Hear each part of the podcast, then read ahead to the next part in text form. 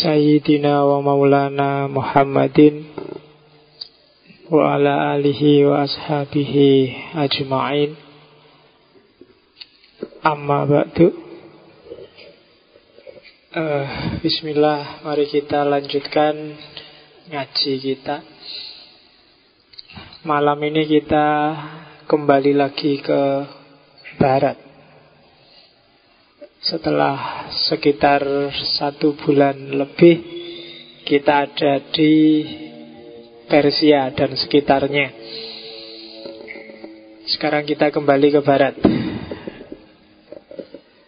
Saya tidak tahu Indonesia itu masuk barat apa masuk timur. Kalau dari lokasinya masuk timur sebenarnya. Cuma kalau dari gayanya kok kelihatannya lebih lebih cenderung ke barat.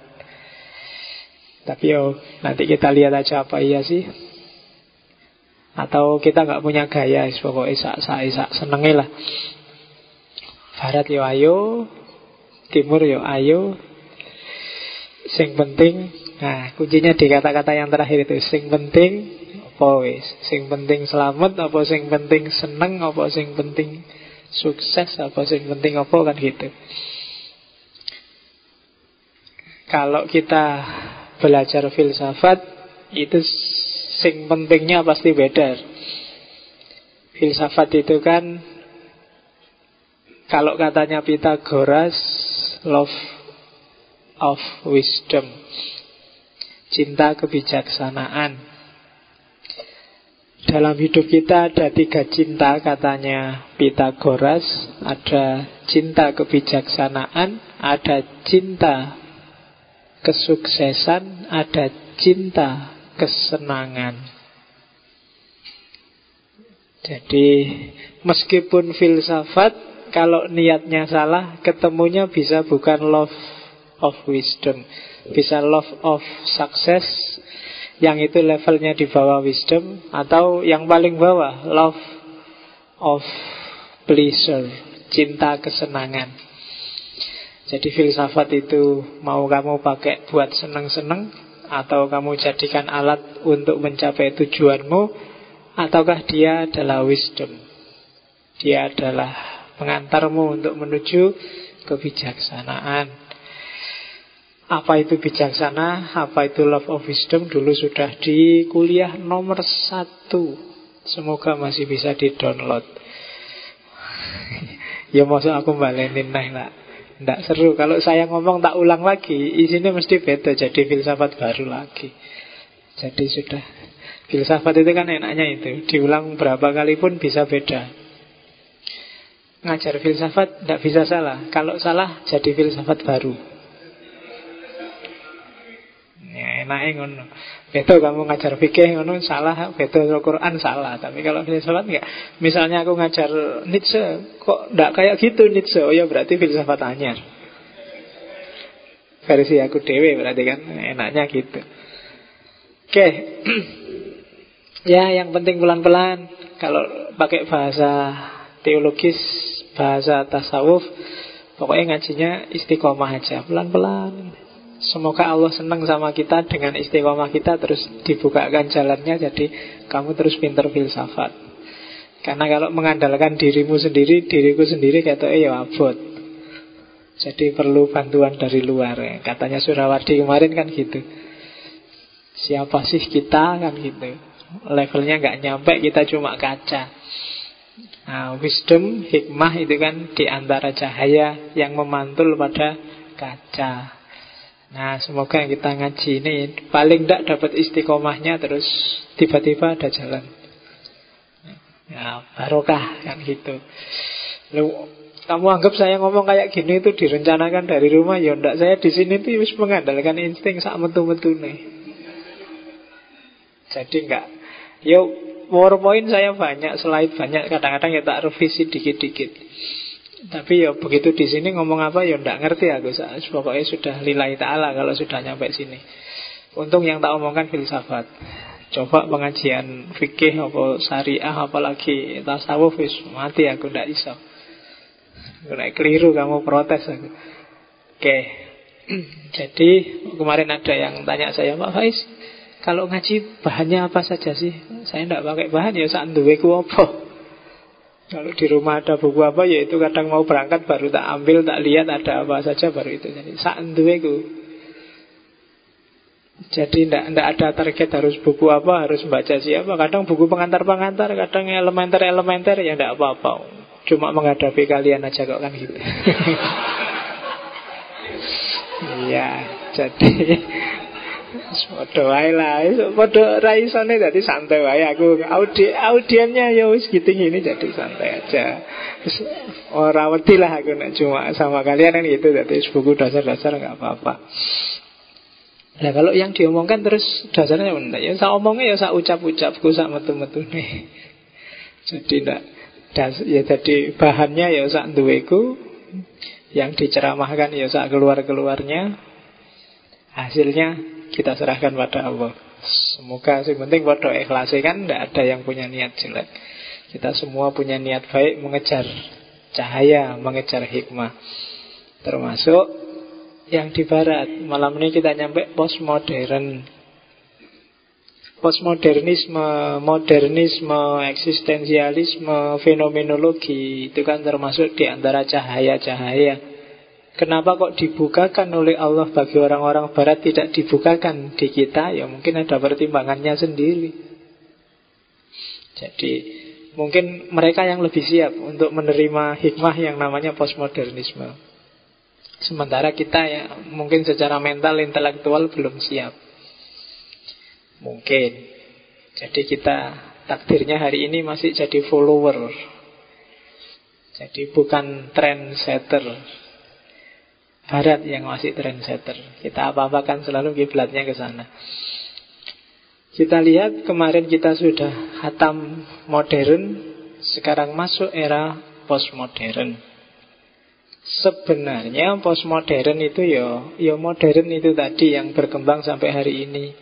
Terus disebut post karena ada kritik-kritik terhadap modern. Jadi ini perkembangan lebih lanjut. Cuma perlu dicatat juga janjane modern dan postmodern eh postmodern itu juga konsep yang tidak terlalu tegas. Itu catatan kedua. Kalau kalian baca banyak buku mungkin definisinya tentang postmodern juga beda-beda. Istilah yang dipakai juga sering macam-macam. Biasanya semuanya pakai post. Ada post struktural, ada post tradisionalis, ada pos, pokoknya selalu pakai pos. Yang penting bukan pos kamling ya. Nanti pos kamling, pos itu berarti setelah pasca, kamling itu keamanan, jadi setelah keamanan berarti gawat itu berarti kacau. Oke, kita telusuri pelan-pelan ya. Dari tengah ke modern itu dicirikan cara berpikir transisional, abad tengah itu supernatural, terus modern itu ada gradasi dari deisme, orang deistik itu nanti jadi sekuler dan sekuler itu pada ujungnya puncaknya kalau dilanjutkan biasanya jadi ateis. Deis itu Tuhan kayak tukang bikin jam, kayak tukang bikin laptop, Begitu laptopnya jadi, silahkan kerja dengan mekanismenya sendiri. Jadi Tuhannya terus nganggur. Nah itu kan deisme. Lawannya pikirannya Mula Sadra minggu lalu. Nah Deisme Orang yang bilang Tuhan itu nganggur kan Biasanya terus kalau dilanjutkan dia jadi sekuler.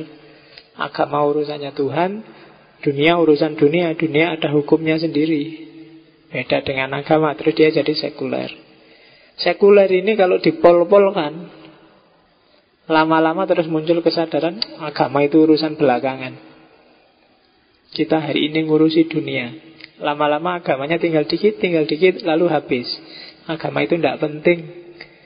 Terus pada akhirnya agama itu tidak ada. Bikinan kita sendiri. Jadilah ateis.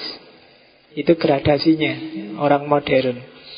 Jadi diawali abad tengah yang supernatural, apa-apa cara berpikirnya serba metafisik, Begitu kenal sain, kenal bahwa alam ini ada mekanisme terus jatuh pada deistik, Dari deistik Terus cara berpikirnya dualistik Sekuler.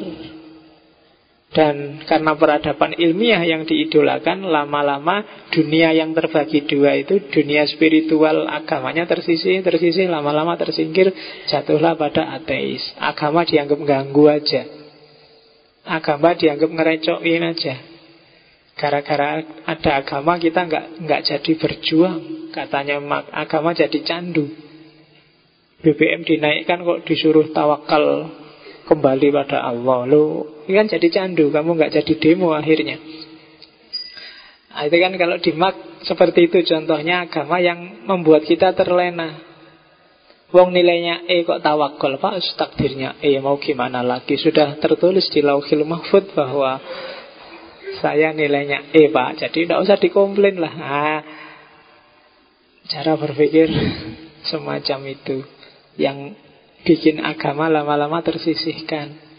Kalau katanya Nietzsche, agama bikin orang punya mentalitas Buddha. Mentalitas Buddha itu yo apa-apa nunggu perintah, tidak kreatif. Kalau disuruh jadi pimpinan nggak bisa. Bisanya jadi anak buah. Anak buah pun sakar PDW. Ya kan? Jadi pimpinan nggak bisa, jadi rakyat bikin susah.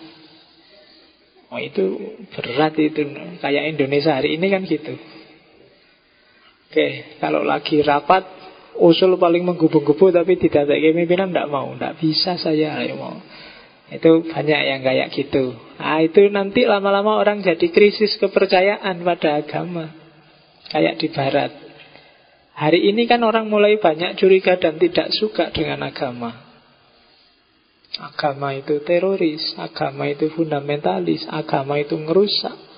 Yang kamu lihat kan versi FPI, yang kamu lihat ISIS, yang kamu lihat itu pasti nanti lama-lama banyak orang tidak percaya lagi dengan agama. Krisis, lama-lama agamanya ditinggal.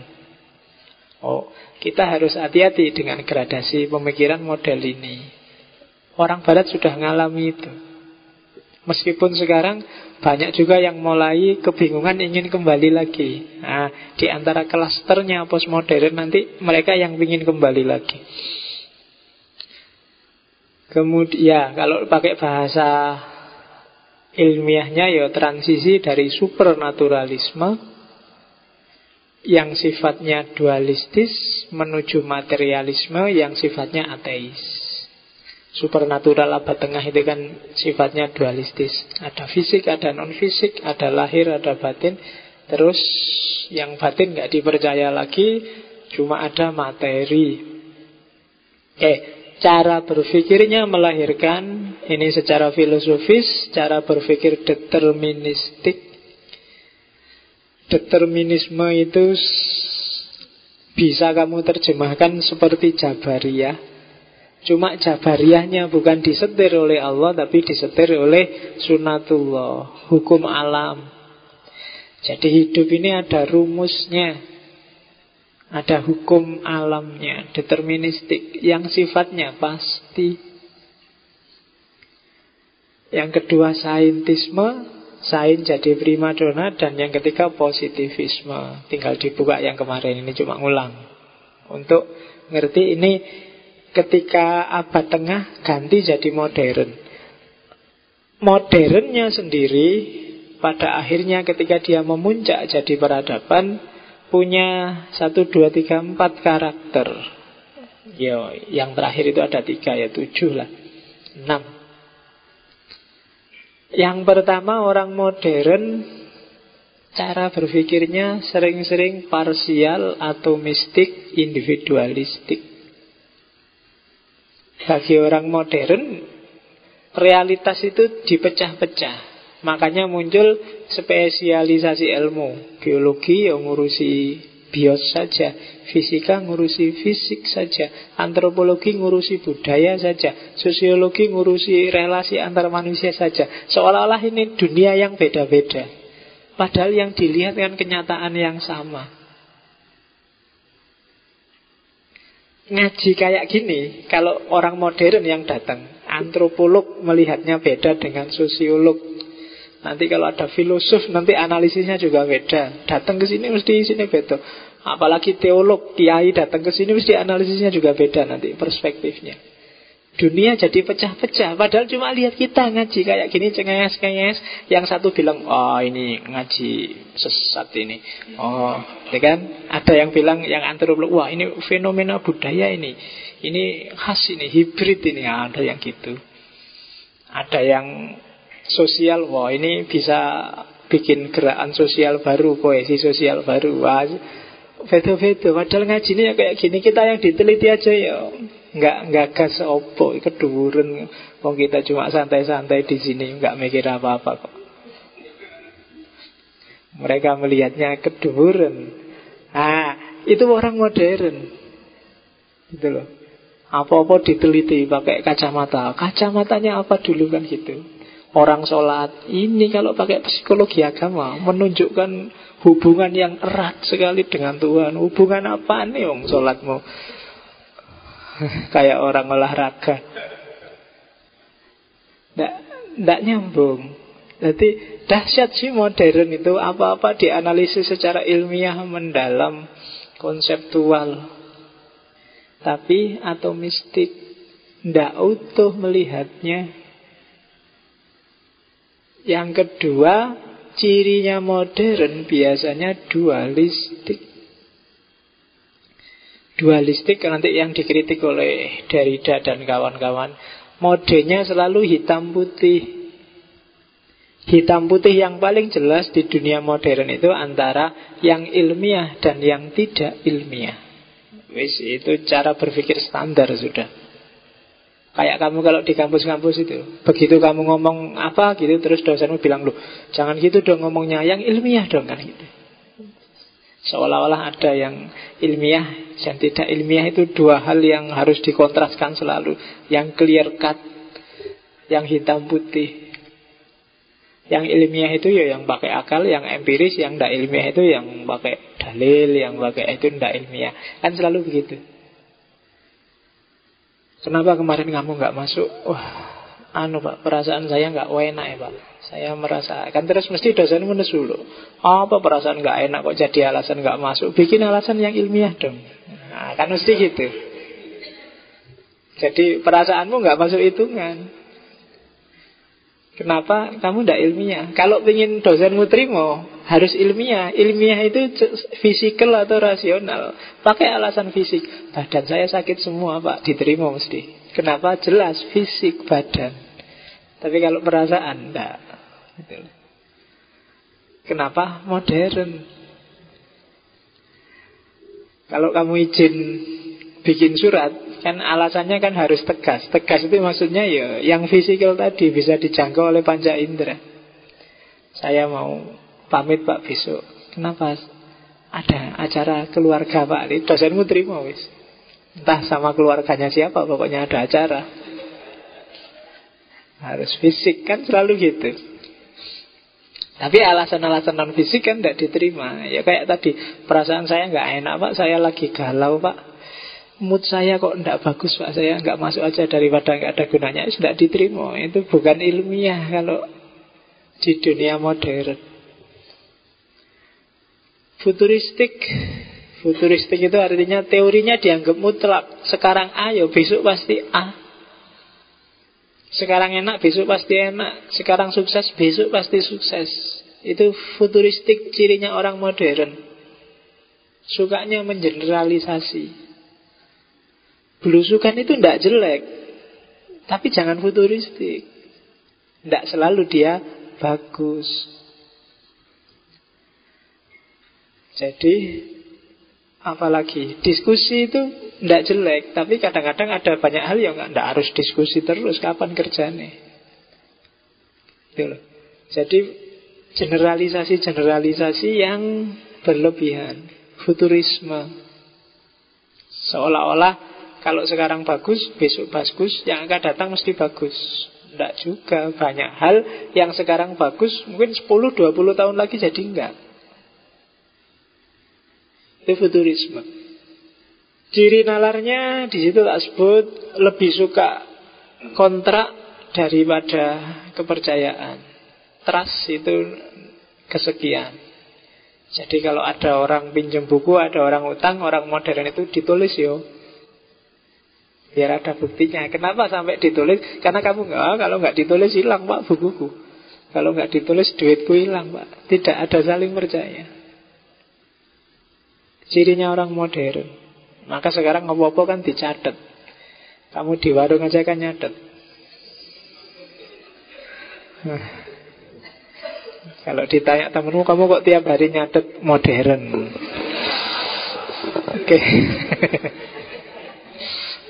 Cirinya orang modern kan nyatet. Oke. Yang kedua lebih suka fakta daripada nilai. Jadi lebih suka lihat faktanya daripada makna-makna yang ditempelkan orang pada fakta. Apa ya contohnya? Kamu lihat TV tiap hari, itu kan kamu lebih suka lihat faktanya.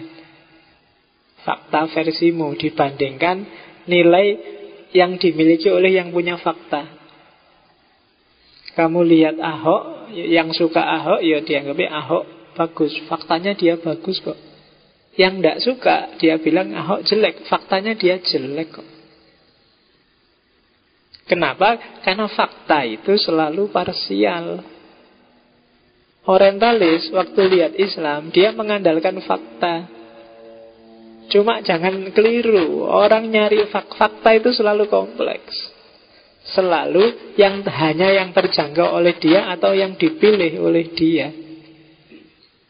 Waktu Barat belajar Timur yang namanya Orientalisme itu kan dipilihi untuk kepentingan imperialisme, kolonialisme.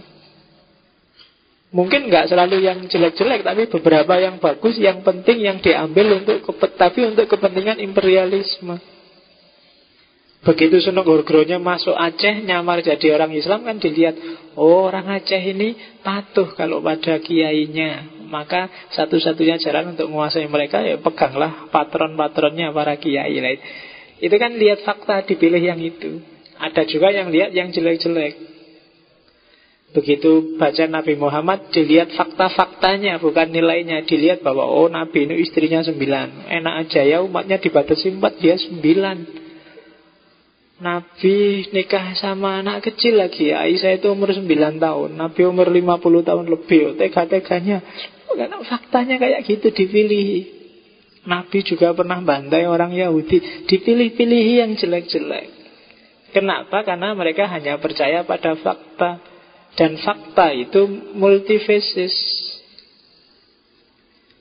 multidimensi. Tergantung kamu milih yang mana Lihat yang apa. Kamu tiap hari hanya ketemu aku Waktu mungkin ngaji filsafat Atau lagi ngajar di kampus. Jadi kata wah ki ahli filsafat ini Pinter anu gitu dok pikiranmu. Kamu nggak ngerti aku kalau di rumah nggak ngerti aku kalau lagi nongkrong nggak ngerti aku kalau lagi jalan-jalan.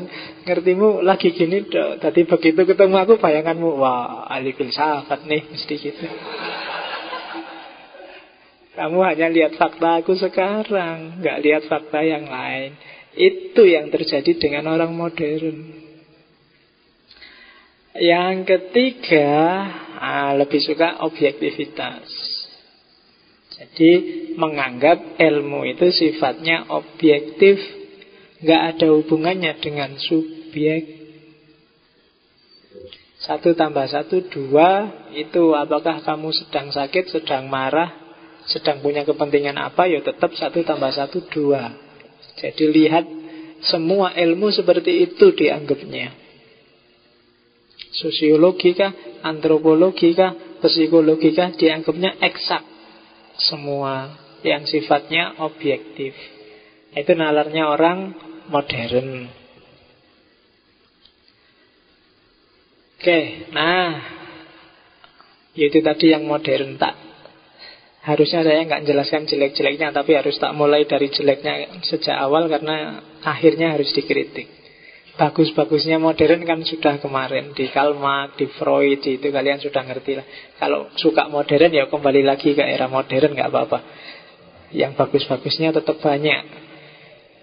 Nah dari modern yang tadi ada kelemahan-kelemahan kecilnya Sekarang kita menuju post modern Ketika orang sadar bahwa fakta itu tidak segalanya loh.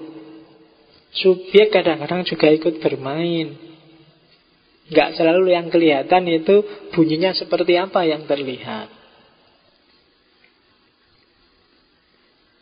Kalau saya mau minum kayak gini kan ini nggak selalu karena semata-mata saya haus.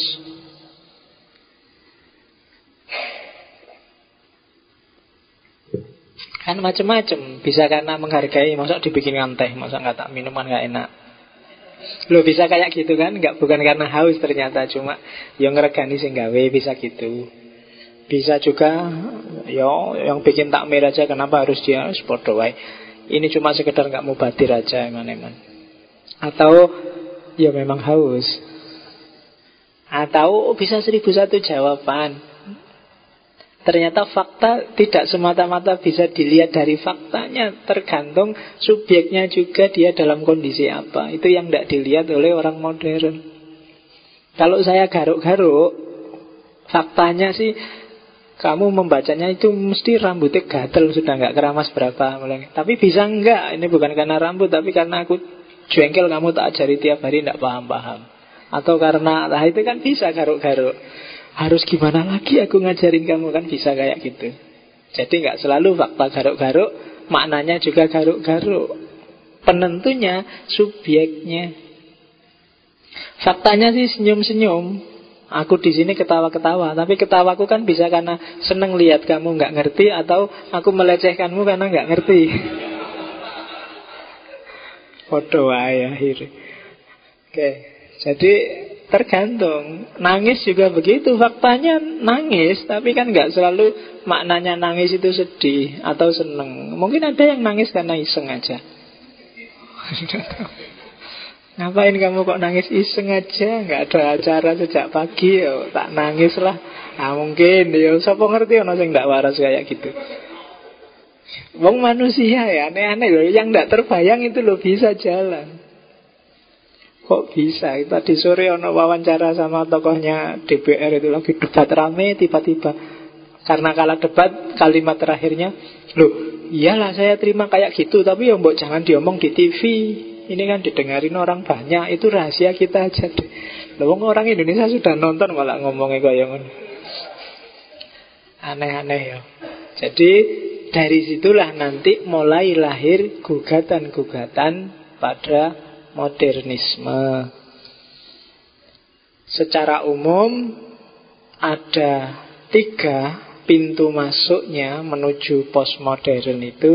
Yang pertama lewat pintu subjektivitas reflektif namanya.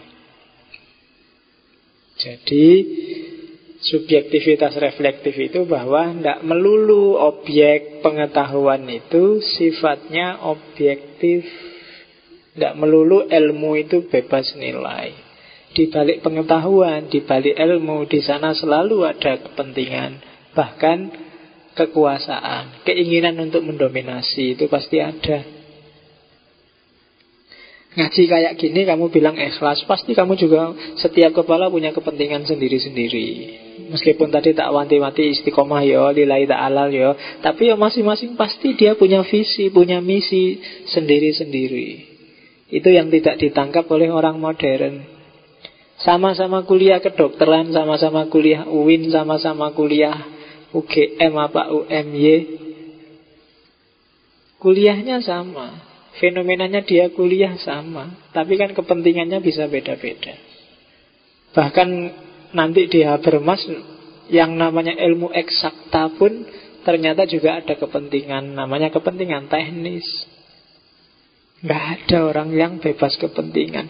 Dan kepentingan sering-sering menentukan Isi pengetahuan Penggunaan pengetahuan Perumusan pengetahuan. Itu yang tidak dilihat. Yang kedua Subjektivitas kritis. Cara berpikir modern Yang selalu semuanya dianggap objektif itu pada gilirannya akan bersifat totaliter. Totaliter itu menghegemoni semuanya. Yang alternatif dianggap salah. Yang beda dianggap keliru. Harus kayak gitu yang benar. Nah, itu kelemahan cara berpikir objektif. Karena sudah jadi teori bahwa matahari itu terbit dari timur, begitu ada orang lihat matahari terbit dari barat, itu mungkin orang sedunia akan bantah. Tidak mungkin. Yang namanya matahari mesti dari timur. Kenapa? Teorinya sudah begitu selama ini. Begitu menurutmu penyakit itu hanya bisa disembuhkan oleh dokter, kalau ada orang sembuh karena dukun, kamu pasti bilang, tidak mungkin. Itu mungkin kebetulan saja, atau itu ah, sugesti saja, atau kan gitu. Kenapa? Karena selama ini bagi kamu ya yang bisa menyembuhkan cuma dokter. Itu bahayanya objektivisme. Tidak semuanya bisa seperti itu. Kadang-kadang alternatif-alternatif kecil jawaban itulah justru yang benar sementara yang besar yang keliru. Buktinya dulu waktu orang yakin bahwa bumi itu datar misalnya. Begitu ada yang ngomong, enggak, bumi itu enggak datar.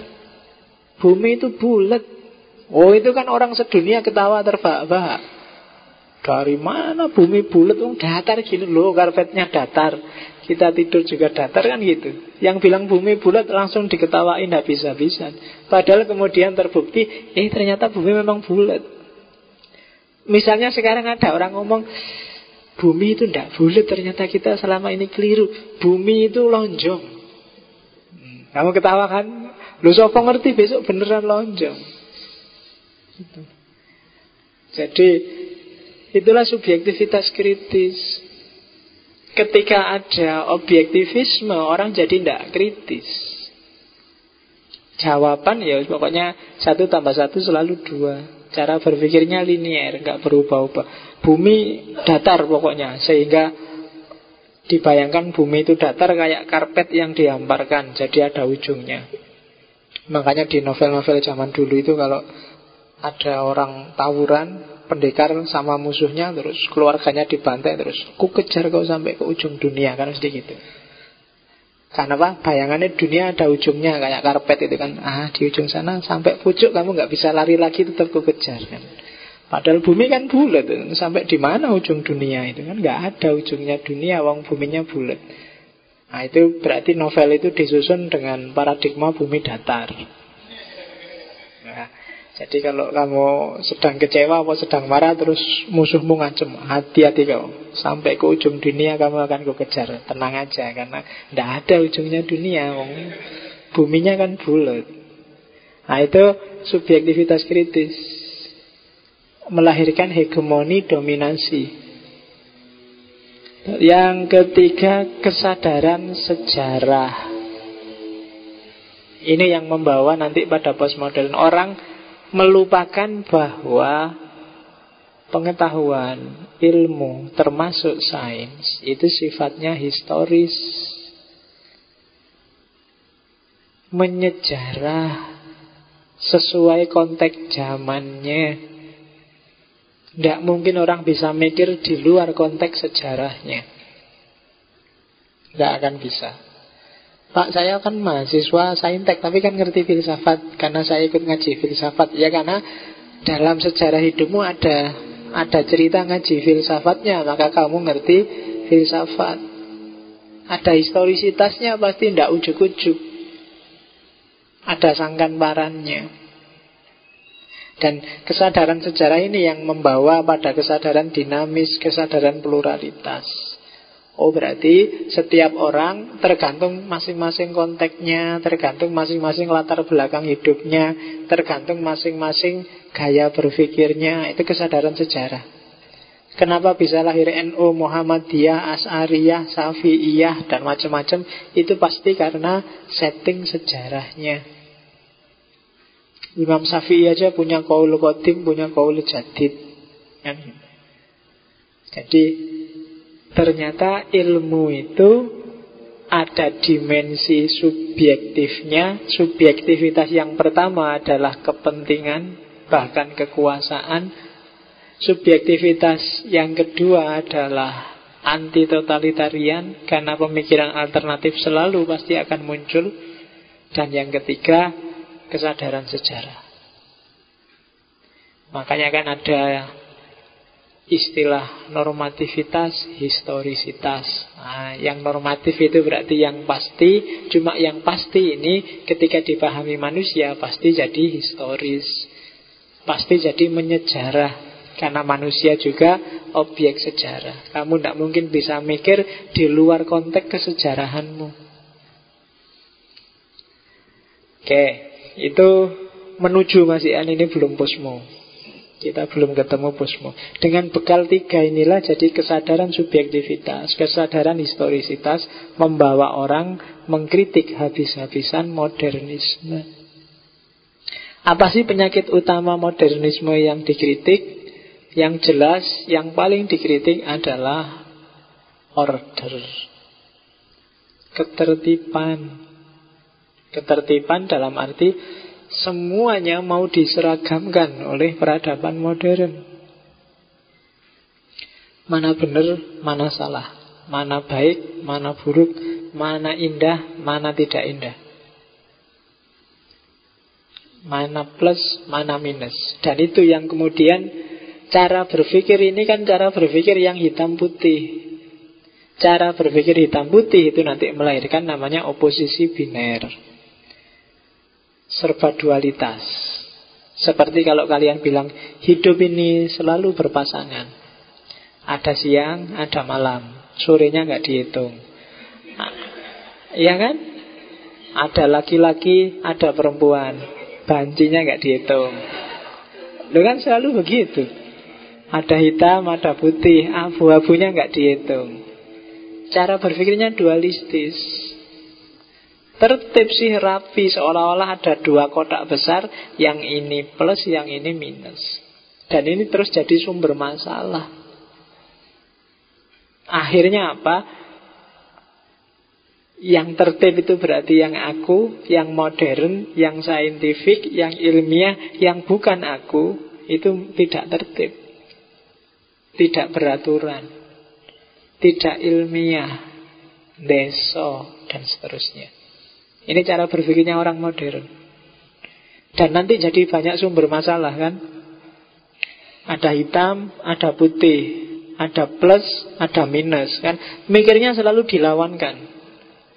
Maka kalau saya ngomong ada laki-laki, ada perempuan. Kan terus kamu sambungkan ada laki-laki, ada perempuan. Ada plus, ada minus.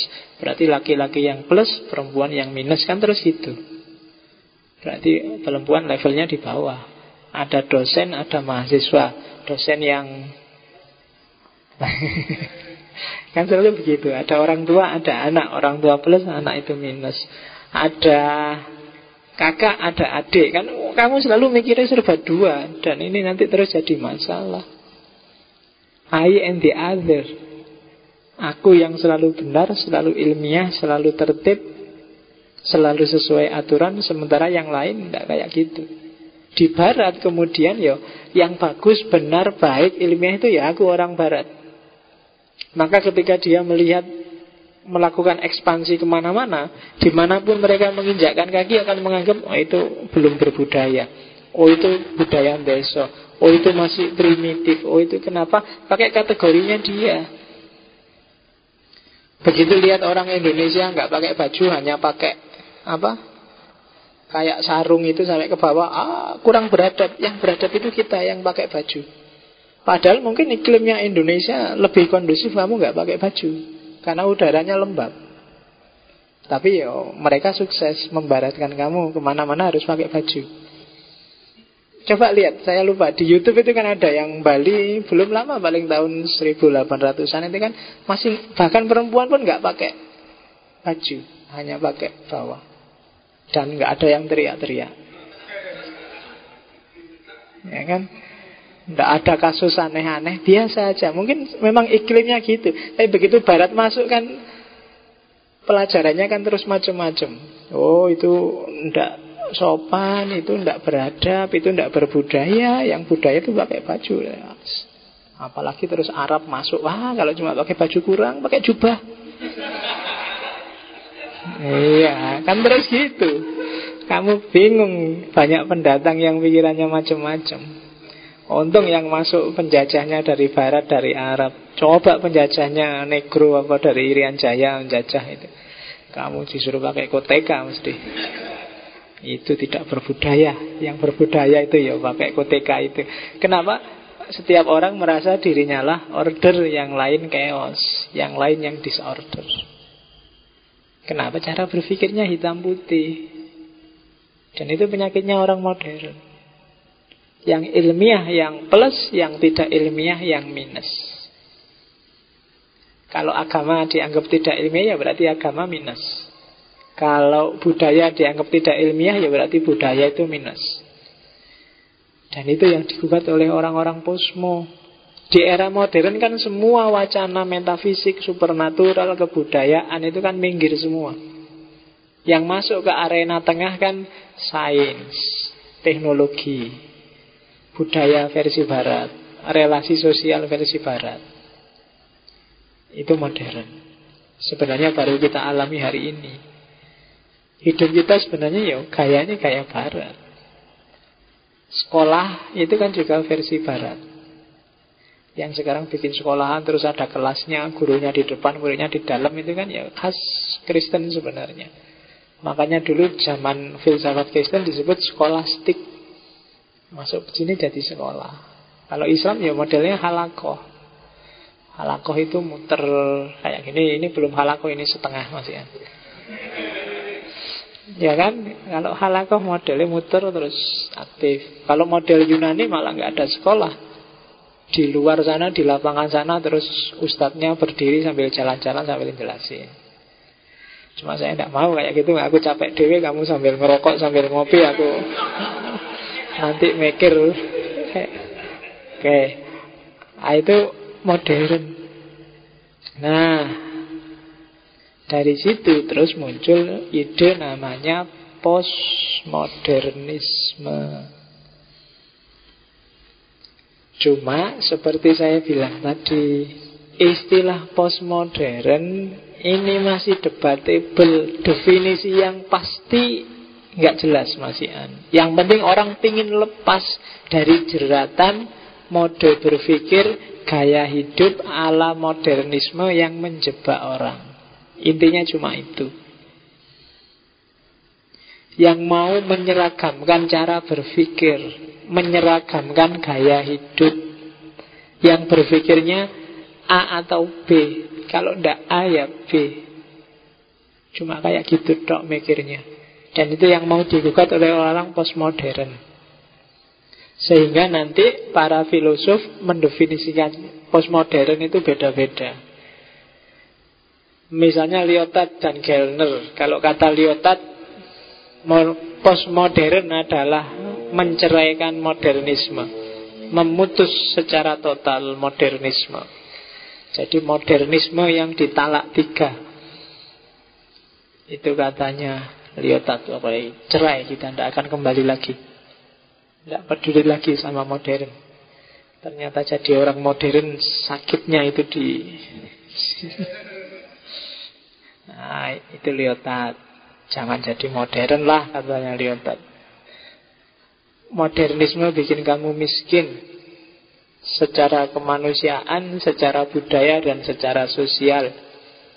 Secara psikologis, jadi orang modern yang berkembang hanya dua, pengalaman panca indera dan rasio. Semua fakultas yang lain macet. Ilmu juga begitu, yang berkembang hanya ilmu yang bisa dirasionalkan dan ada bukti empirisnya. Di luar itu nggak bisa diterima. Jadi modernisme itu sebenarnya miskin. Katanya orang-orang posmo Ada Derrida, Foucault, Baudrillard Sebenarnya postmodern itu modernisme yang sangat radikal sampai kemudian mati sendiri. Sangat radikal kayak tadi kan, modern itu kan agak spesialis. Lihat realitas itu parsial, parsial, parsial. Lama-lama kalau sangat radikal dia akan mati sendiri, kebingungan sendiri melihat realitas. Dan kalau sudah kayak gitu akhirnya jadilah dia postmodern. Jadi katanya Derrida dan kawan-kawan, postmodern adalah modernisme yang bunuh diri. Jadi dia bunuh diri terus mati dan lahirlah generasi baru namanya postmodern. Itu katanya Derrida yang nanti terkenal dengan dekonstruksinya. Ada yang lebih sopan definisinya, kayak David Griffin. Bukunya banyak diterjemahkan oleh Canisius. Postmodern adalah koreksi beberapa aspek dari modernisme. Kalau di David Griffin ya Ndak postmodern Modern itu ya ndak keliru 100% Yang bagus-bagus dan baik juga banyak. Cuma ada beberapa yang perlu direvisi. Nah, revisi-revisi terhadap modernisme itulah nanti yang kita kenal sebagai postmodern. Itu David Graffin atau Anthony Giddens. Kalau Anthony Giddens, postmodern itu modernisme yang sudah insaf, ya sudah sadar. Jadi ketika modernisme insaf maka jadilah dia postmodern. Aku tidak akan begitu lagi katanya modern. Nah terus jadilah dia punya nama baru postmodern. Kamu juga boleh pakai istilah post Aku bukan yang dulu lagi. Nah pakai istilah post Faiz post nah, Ini tidak apa-apa. Jadi, jadi momentum untuk berubah Kalau Habermas Postmodern adalah tahapan selanjutnya dari modernisme. Karena modernisme itu sebenarnya proses yang belum tuntas. Dan memang akan dilanjutkan di postmodern. Objektif itu ya boleh Orang butuh objektivitas. Tapi kan nggak boleh berhenti di situ. Harus dilanjutkan. Kita ngerti objektifnya Terus dilihat aspek subjektifnya. Jadi katanya Habermas Modernisme adalah eh postmodern adalah modernisme yang belum selesai. Jadi modern itu bagus, benar, cuma dia belum tuntas dan harus dituntaskan di postmodern. Jadi ini rasanya kayak beda-beda definisi-definisi ini tapi janjane ya bodoh. Postmodern itu kelanjutan dari modernisme. Meskipun ada yang membunuh modernisme, ada yang anggap tidak bisa modern kok dibunuh. Karena begitu orang postmodern, ya sebenarnya ya dia harus tetap menghargai kalau ada klaster budaya yang namanya modern. Karena di antara pluralisme, di antara pluralitas budaya manusia kan ada klaster modernnya, ada klaster tradisionalnya, dan semua diakomodir. Oke. Ya, ini secara teknis Istilah postmodern itu lahirnya tahun 30-an.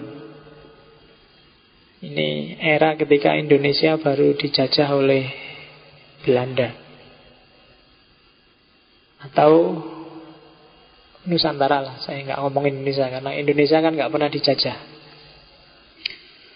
Sebelum Indonesia kan adanya setelah merdeka, setelah merdeka kan sudah nggak dijajah lagi. Jadi kalau ada yang bilang Indonesia dijajah 350 tahun, loh merdekanya tahun 45. Dia lahir tahun 45, masa belum lahir sudah dijajah? Jadi tahun 30 Yang dianggap pakai istilah itu pertama adalah sejarawan Arnold Toynbee mulai gonjang-ganjing di barat itu tahun 60-an.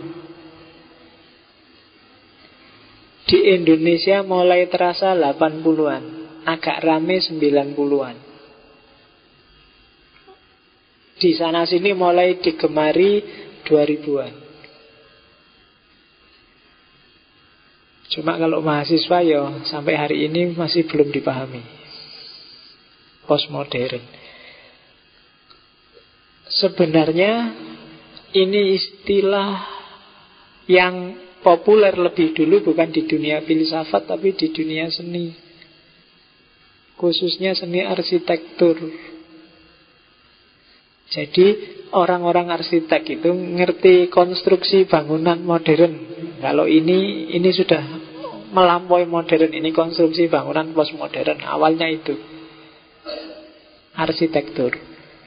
Tapi kemudian geser ke ranah sejarah, ranah budaya, terus masuk ke filsafat. Filosof pertama yang dipandang mempopulerkan postmodern adalah yang François Lyotard. Dengan karyanya postmodern condition. Yang itu dia mengkritik habis-habisan grand naratif. Grand naratif itu narasi besar. Narasi besar itu satu teori, satu konsep yang dianggap bisa jadi solusi untuk semua problem, semua permasalahan. Itu namanya grand narasi. Realitas yang kompleks ini pokoknya selesai dengan teori ini. Filsafat sebelum postmodern kan selalu begitu. Ada yang model teosentris, kosmosentris, kemudian logosentris, ada akal sejarah Hegel. Seolah-olah semua realitas itu ya modelnya akal sejarah semua. Atau model Immanuel Kant, fenomenalisme, atau model eksistensialisme. Seolah-olah sejarah itu, dunia ini ya isinya cuma hanya itu dong. Itu grand namanya. Dan itu yang dikritik oleh Jean-François Lyotard. Tidak mungkinlah ada, ada narasi besar. Realitas itu selalu realitas kecil-kecil. Setiap orang, bahkan setiap individu membaca realitas versi dia sendiri dan cari solusi versi dia sendiri. Bahkan di negara yang sama, di wilayah yang sama, di RT yang sama. Itu cara menanggapi realitas Mencari solusi bisa beda-beda Jangan dianggap semua yang di Indonesia itu Gaya Jokowi loh Kan gitu. Meskipun bagi Barat sekarang itu Tapi kan enggak. Apalagi sekarang 50-50 kekuatannya. Jokowi dan rival-rivalnya. Ternyata tidak seperti itu Tidak ada grand narasi. Seperti yang diperjuangkan oleh orang-orang modern. Kalau perjuangannya modern Grand narasinya kan unified sign yang ilmiah atau tidak ilmiah. Kan itu grand narasinya. Seolah-olah realitas itu yang benar hanya yang bisa dilihat secara ilmiah, yang tidak berarti keliru. Seolah-olah yang benar itu ya acara cerdas cermat. Kalau acara dunia lain itu acara yang tidak benar. Kan itu kan pikiranmu selama ini. Seolah-olah realitas itu ya kalau acara debat atau acara kick Andy Tapi kalau acara YKS itu bukan realitas Kan gitu yang ada di pikiran Itu pengaruh cara berpikir modernitas dengan setting grand narasi. Padahal buktinya kamu yang tidak suka YKS ya yang suka banyak. Kamu yang tidak suka Facebooker yang suka banyak. Adik-adikmu suka tiap hari nelpon tiap hari. Ternyata tidak sesederhana yang kamu bayangkan. Kamu yang tidak suka Jokowi kan heran. Kok masih banyak ya orang suka Jokowi? Yang suka juga gitu. Kok banyak orang tidak suka Jokowi, yang Jokowi bagusnya kayak gitu. Kan gitu. Kenapa? Karena kamu terbiasa berpikir grand. Seolah-olah yang benar di kepalamu itu pasti semua orang juga harus nganggap benar. Padahal tidak kayak gitu. Kenyataannya itu kan kayak kamu ngaca itu loh. Semakin lama kamu ngaca kan seolah-olah kamu itu cakep. Seolah-olah. Kamu kan lu, saya objektif loh pak, saya ngaca itu perasaan kok ya cakep ya lama-lama kan gitu. Padahal mungkin yang lain pikirannya kebalikannya. Jadi jangan terjebak dengan grand narasimu sendiri. Orang lain punya narasi sendiri tentang dirimu Dan gak usah kecewa, realitas memang kayak gitu Kok ada ya yang tidak suka ngaji filsafat kayak gini Apalagi ngaji kayak gini. Lebih banyak yang tidak suka kalau dihitung Mungkin. Cari susah aja. Ngaji yang biasa-biasa aja Wes pening apalagi ngaji filsafat Kan ada yang gitu. Tapi pasti ada yang suka Dan itulah realitas. Jadi kacamatanya jangan kacamata tunggal Atau kacamata besar. Harus kacamata yang banyak sisi dari situ nanti lahir postmodern. Ya, bedakan kalau nanti kamu nulis apa ngomong ada postmodernisme, ada postmodernitas. Kalau postmodernisme berarti dia sudah jadi isme. Dia adalah satu konsep berpikir yang serba kritis terhadap modernisme. Itu postmodernisme. Kalau postmodernitas itu adalah situasi postmodern. Situasi sosial, situasi budaya postmodern. Ya cirinya biasanya ya teknologi informasi, globalisasi, konsumerisme, deregulasi dan macam-macam. Itu postmodernitas jadi kondisi postmodern. Itu yang membedakan pluralisme dan pluralitas. Kalau pluralitas, kalau pluralisme itu berarti faham konsep berpikir bahwa segala sesuatu itu pasti sifatnya plural. Kalau pluralitas itu kondisi bahwa dalam kenyataannya realitas itu bersifat plural. Postmodernisme dan postmodernitas juga begitu. Kamu mungkin tidak berfaham postmodernisme tapi kamu nggak bisa mengelak hidup di era yang namanya postmodern. Di postmodernitas. Kamu mungkin bukan seorang pluralis pluralisme, tapi kamu nggak bisa mengelak hidup di dunia yang sifatnya plural, pluralitas. Nah itu bedanya. Kamu benci sama modernisme, tapi kan kamu tetap nggak bisa mengelak hidup di dunia modern. Bedanya di situ. Itu kadang-kadang harus diperjelas karena banyak orang campur aduk terus tidak jelas. Tidak ada orang yang bisa anti pluralitas, tapi sangat mungkin orang anti pluralisme. Jangan salah. Saya pluralis pak, tapi anti pluralitas apa mana ya raiso. Itu kebalikannya. Jadi setiap orang bisa punya gagasan, bisa anti gagasan tapi tidak bisa mengelak dari kenyataan. Itu postmodernisme dan postmodernitas. Apa sih yang mengantarkan orang, yang mendorong orang dari dunia modern kok bisa dia ingin keluar? Yang memicu apa? Secara teoritis ada lima teori yang mengantarkan orang pada postmodern. Teori-teori itu sebagian sebenarnya teori miliknya orang modern sendiri. Yang itu konsekuensinya membawa pada postmodern.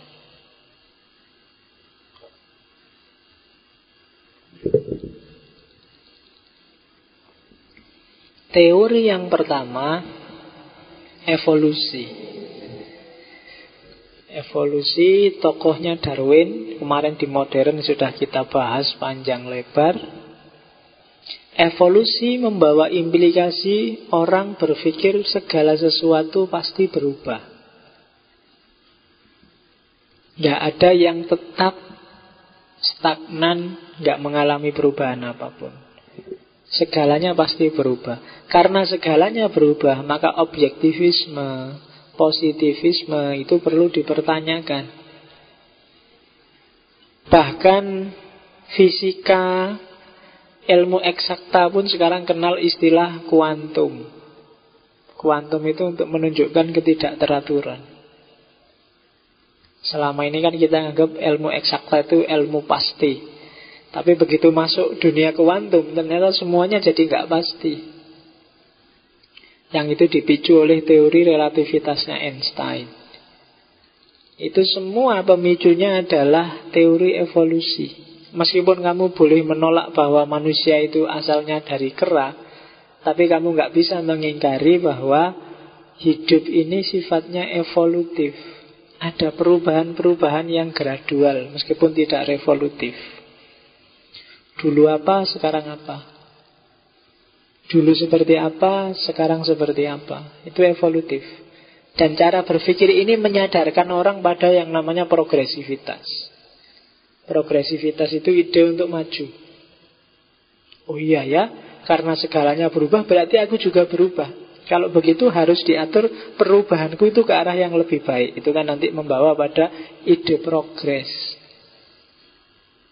Kamu mau belajar, kamu mau kuliah, kamu mau ngaji Itu kan karena kamu sadar bahwa Kamu besok kalau berubah harus lebih baik lagi Dan kamu cari ilmunya kan itu. Itu sebenarnya include di sana Ada gagasan evolusi. Bahwa kita berubah. Cara berpikir ini nanti yang mengantarkan pada postmodernisme.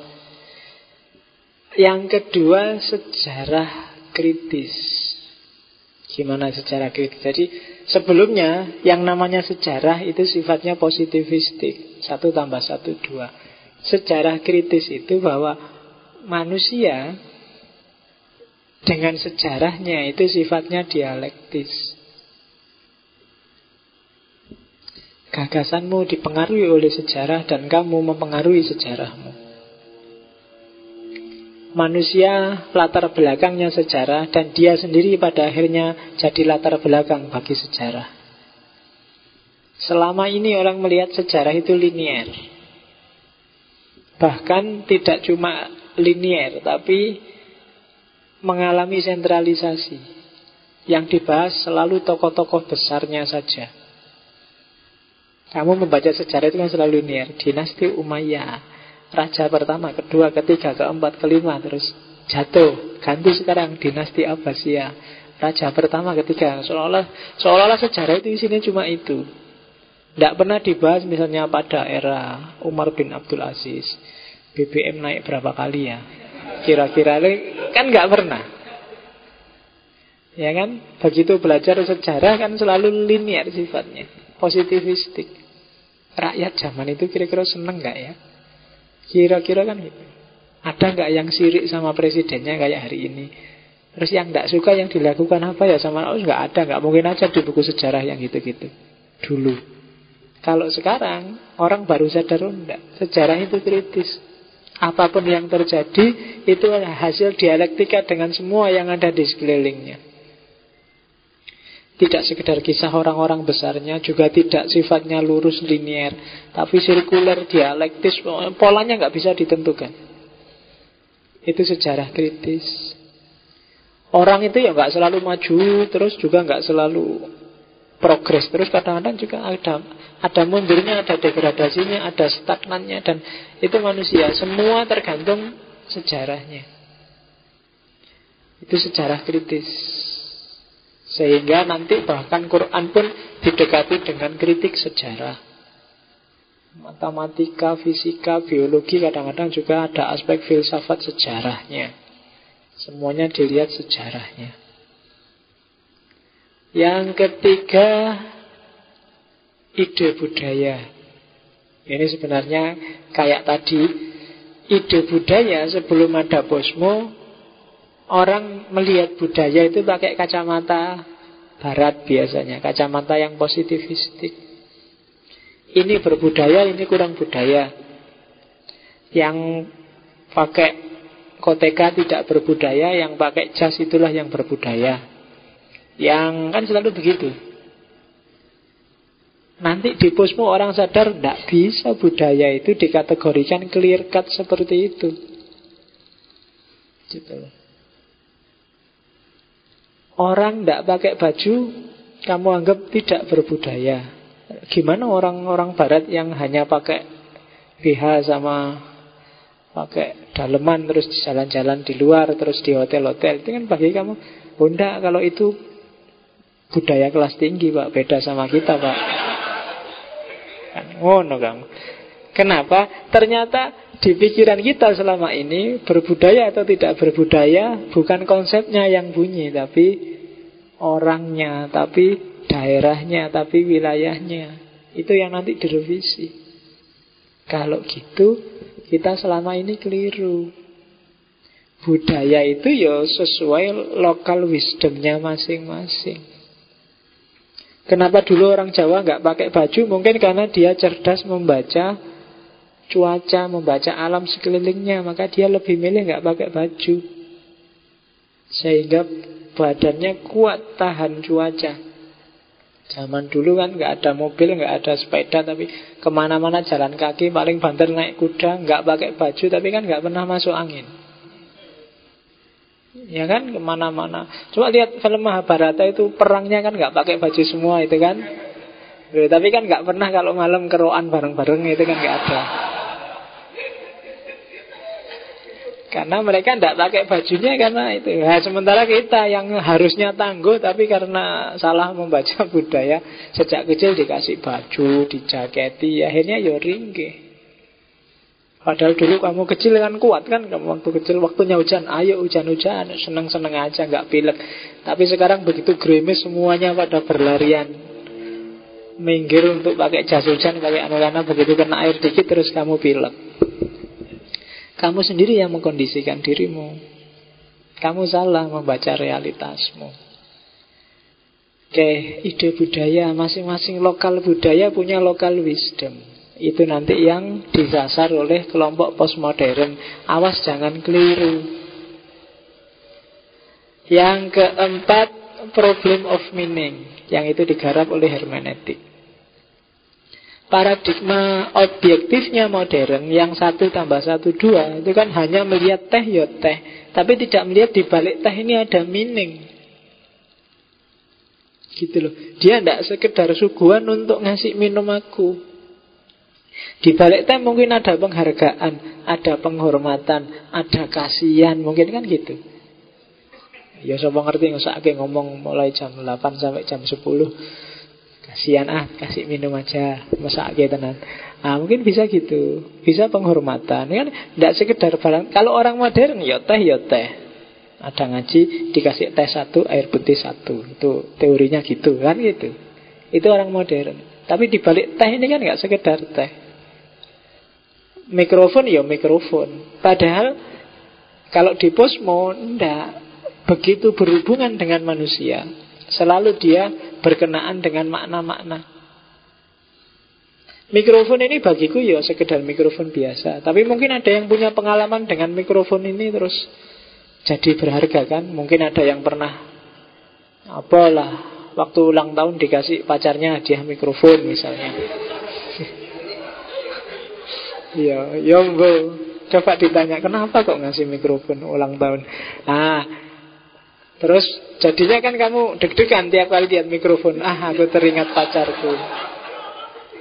Pacarku yang dulu ya aku dikasih mikrofon. Lo kan makna itu kan, tidak sekedar mikrofonnya, ada maknanya. Problem of meaning. Itu yang garap hermeneutik. Manusia selalu bermain-main dengan makna. Apa pun dimaknai. Putih bermakna suci kan. Tapi kadang putih juga bermakna nyerah. Kalau perang kan bendera putih berarti sudah menyerah. Kan gitu. Palang merah artinya apa? Ya, palang merah artinya PMI, penyelamat. Tapi kadang-kadang kalau kamu punya teman putih lagi marah-marah, kamu kok marah-marah terus sih? Aku lagi palang merah. Gitu. Oh, itu kan maknanya beda. Sama-sama palang merah. Oke. Okay. Problem of meaning manusia selalu bermain-main dengan makna. Kata-kata yang sama dimaknai seseorang A, yang lain bisa memaknainya B. Eksistensialisme yang terakhir. Eksistensialisme membawa orang pada gagasan bahwa setiap orang ingin eksis jadi dirinya sendiri secara fitri. Kecuali dia yang dihegemoni. Karena setiap orang ingin eksis, maka setiap orang memaknai hidupnya sendiri. Mengkonstruksi hidupnya sendiri, menata hidupnya sendiri. Di situ nanti lahir gagasan-gagasan eksistensialis dengan para filosofnya. Dan cara berpikir seperti inilah nanti yang membawa kepada era baru yang dikenal sebagai postmodernisme. Pasca modern. Oke, sekarang kita lihat. Sampai detik ini pemikir-pemikir postmodern itu bisa diklasifikasi menjadi tiga. Uniknya postmodern itu coba dilihat. Ada klaster pertama. Postmodern adalah pemikiran-pemikiran yang merevisi modernisme caranya justru balik ke pemikiran pramodern. Mungkin kalian pernah dengar Fritjof Capra yang nulis Buddha, yang nulis khazanah-khazanah. New Age. Gari Suka. Lovelock. Ya kan? Kalau di Indonesia ada Anand Krishna yang sekarang di penjara. Ada. Itu kan tokoh-tokoh yang anti modernitas tapi cara dia anti modern kembali ke era pramodern karena di era pramodern ada kebenaran perennial yang ditinggalkan oleh orang-orang modern. Sekarang akan dihidupkan lagi. Kalau di Islam mungkin kam, mungkin ada tokoh yang kita kenal saya bisa Nasr dengan saintia sakranya. Nanti pada saatnya kita akan ketemu Syed Hussein Nasr dan kawan-kawan ketika kita kembali lagi ke dunia Islam. Jadi itu klaster pertama. Hasilnya disebut New Age. Kembali ke pra modern. Makanya kamu mungkin heran, kok ada ya tabloid opo majalah isine klenek mistik hantu-hantuan, tapi judulnya majalah Posmo. Ya kan? Kamu kan lihat itu masalah. Uh, Posmo ini mungkin bayanganmu wah ini mesti ada Derrida, ada Lyotard, ada Begitu kamu buka lu isine jen setan, gondorwo, kuntilanak. Lu ini posmonya di mana? Ini mungkin masuk posmo kategori pramodern. Cuma dengan tafsir yang radikal versi Indonesia. Sangat Indonesia kan isinya ada kuntilanak, pocong dan kawan-kawan. Hantu-hantu yang hanya ada di Indonesia. Di India itu tidak ada pocong. Karena orang mati kan dibakar. matinya dibakar tidak ada pocongnya, jadi aman di sana. Oke. Jadi itu kategori pertama namanya New Age. Biasanya dia punya prinsip holisme, memahami alam semesta secara fundamental dan holistik, tidak dipecah-pecah lagi. Tidak pecah itu kan ketika orang tidak lihat realitas tapi lihat esensinya. Termasuk agama-agama itu esensinya ya satu. Secara holistik, secara umum esensinya hanya satu Meskipun manifestasinya jadi banyak. Itu nanti pemikirannya, ajaran-ajarannya namanya New Age Era baru. Yo, of Chapter Biasanya kalau buku-buku ada Misalnya kalian baca Tau of Philosophy Tau of Islam. Biasanya khazanah-khazanah timur yang digandengkan dengan ide barat. Spiritualitas timur sangat menonjol dengan tradisi holismenya. Itu sejenis posmo juga, cuma menggugat modernisme dengan cara melahirkan kembali khazanah spiritual perennial klasik pra modern.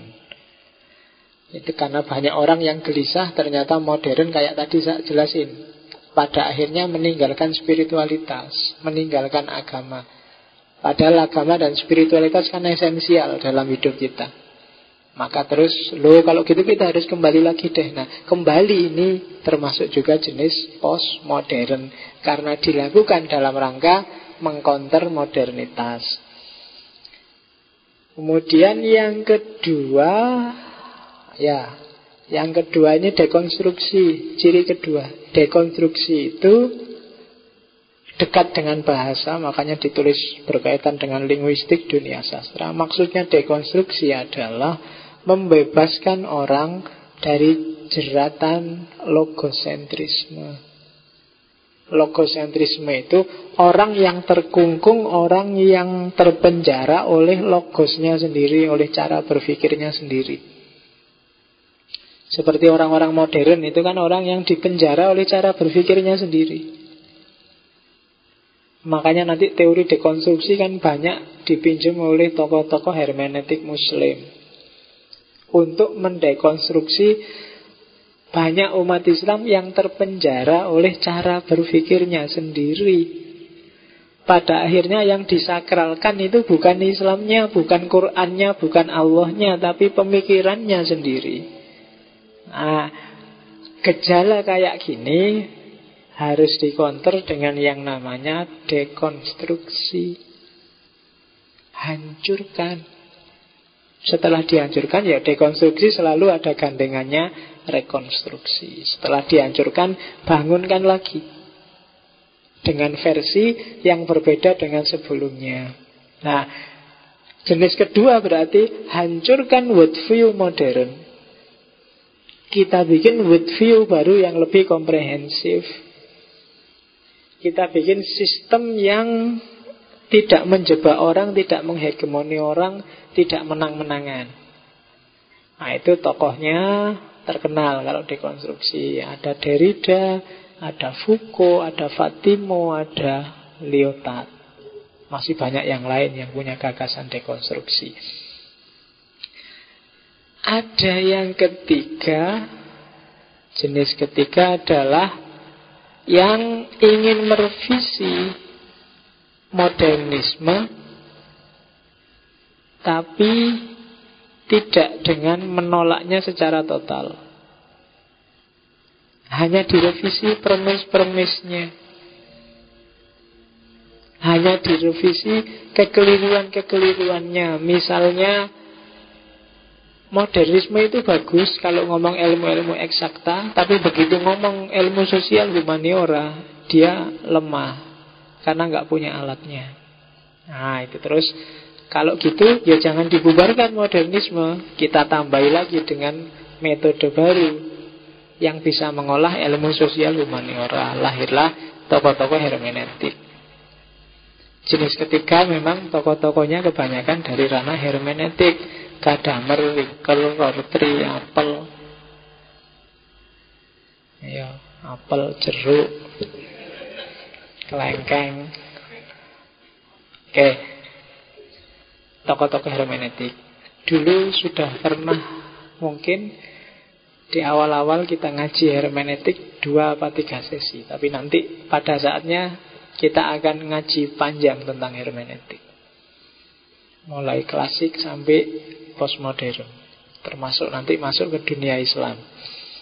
Karena kelihatannya hermeneutik kan salah satu istilah keren yang disukai banyak mahasiswa Istilah keren itu kan sering-sering dipakai ke mana-mana Kalau ngerti hermeneutik kan merasa seneng nah, Tidak apa-apa lah tak kasih Hermeneutik Paradigma hermeneutik itu banyak senengannya mahasiswa kita nanti akan ngaji itu pada saatnya entah kapan, mungkin setelah kamu lulus. ya. Oke, jadi ada tiga jenis. Yang pertama jenis pramodern, yang kedua jenis dekonstruksi, yang ketiga jenis revisionis. Merevisi cara berpikir modern, tidak dengan menghancurkan. Oke, apa sih yang dilakukan oleh orang-orang postmodern itu? Itu klasifikasiku.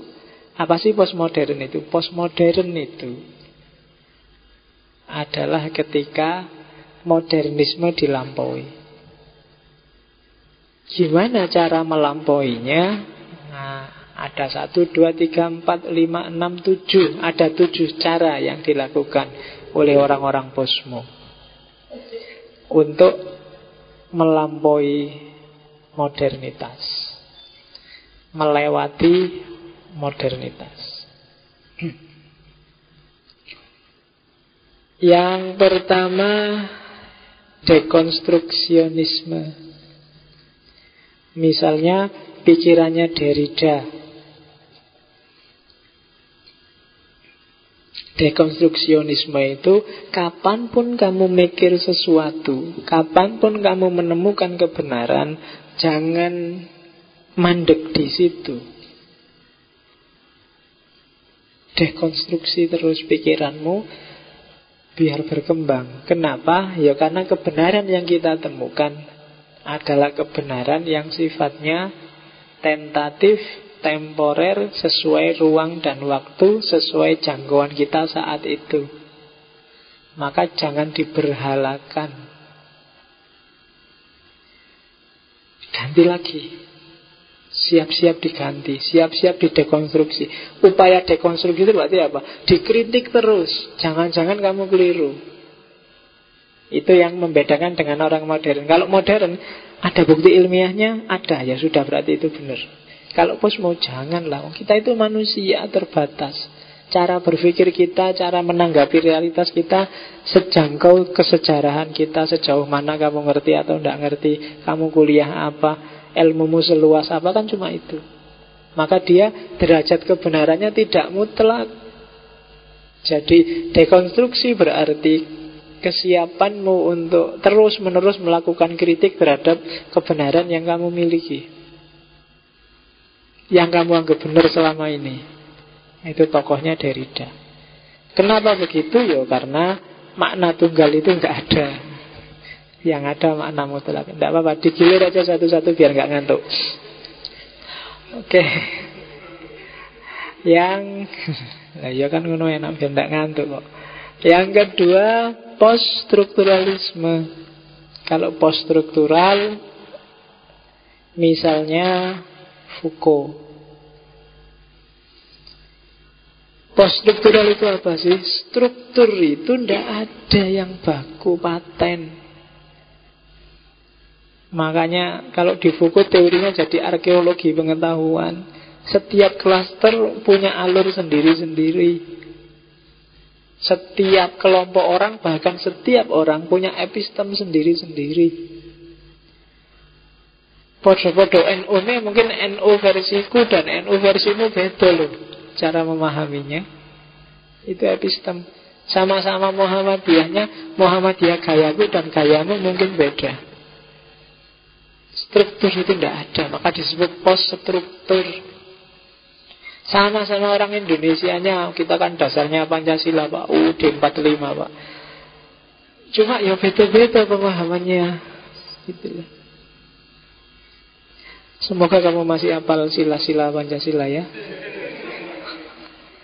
Tidak karena dulu saya pernah zaman ada penataran-penataran P4 Kebetulan disuruh ngisi penataran P4 di desa. Terus ada kuis Bapak-bapak, siapa yang apal sila-sila Pancasila? Enggak ada, enggak ada yang angkat tangan. Terus instrukturnya kan jengkel terus ngasih tahu sila-sila kok enggak ada yang apal. Sila-sila Pancasila itu yang satu ketuhanan yang Maha Esa, yang kedua bapak-bapaknya. Ah, kalau cuma itu ya kita apal, Pak. Kita cuma enggak sila itu apa kita enggak tahu. Kalau ketuhanan yang Maha Esa, kemanusiaan ngerti, Pak. Cuma ya sila-sila enggak ngerti kita. Oke, nah, ya beda ternyata nalarnya orang kampung sama orang kota. Post struktural, struktur itu tidak ada. Yang ketiga hermeneutik. Saya nggak perlu jelasin lagi bahwa teks itu pasti dilatar belakangi oleh konteks dan merupakan hasil proses kontekstualisasi. Tidak akan lepas dari itu. Misalnya pikirannya Paul Ricoeur. Yang keempat, pragmatisme Richard Rorty. Ini neopragmatisme sebenarnya. Mengembangkan dulu kita punya sesi pragmatisme. Nanti kita akan pasti ketemu lagi dengan Rorty lebih panjang lebar. Pragmatisme versi baru. Jadi kalau di pragmatisme versi baru ya yang penting Bukan kebenarannya Tapi kegunaannya.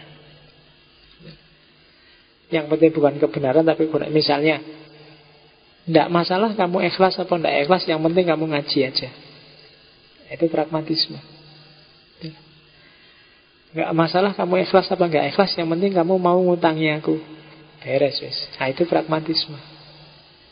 Nanti kita ketemu di Richard Rorty Orang modern itu sering-sering sibuk dengan kebenarannya. Apa ini ilmiah, apa tidak ilmiah ya. Tapi melupakan kegunaannya. Kadang-kadang penelitian menghabiskan bermiliar-miliar, selesainya cuma di laboratorium, hasilnya cuma jadi buku, kan eman-eman. Tidak ada gunanya. Nah, perhatikan juga aspek pragmatis. Nah, itu nanti yang bahas Richard Rorty. Terus ada model Sociology of Knowledge.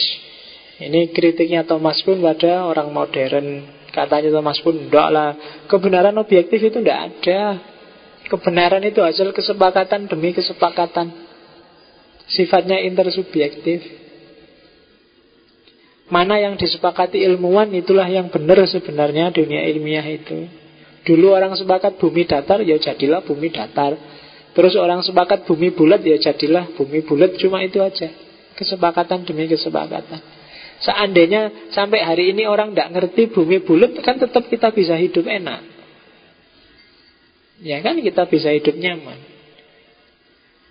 Oke Itu sosiologi of knowledge Urusan sosial Bukan urusan objektivitas keilmuan Perennialisme Tadi contoh dunia pertama Swan, Nasser, Rene Gunon Dan kawan-kawan Yang posmo jenis pertama ada juga feminisme, Sandra Harding, Linda Nicholson, Donna Haraway, dan kawan-kawan. Itu termasuk manifestasi gerakan yang mengupayakan melampaui cara berpikir modern. Kenapa feminisme masuk? Ya karena di antara yang harus didekonstruksi oleh orang-orang posmo adalah mode budaya patriarkal benar salah versi orang modern untuk urusan budaya. Oke. Kan patriarkal itu pusatnya ada pada laki-laki Apalagi peradaban yang dikritik Mark Yang namanya kapitalis.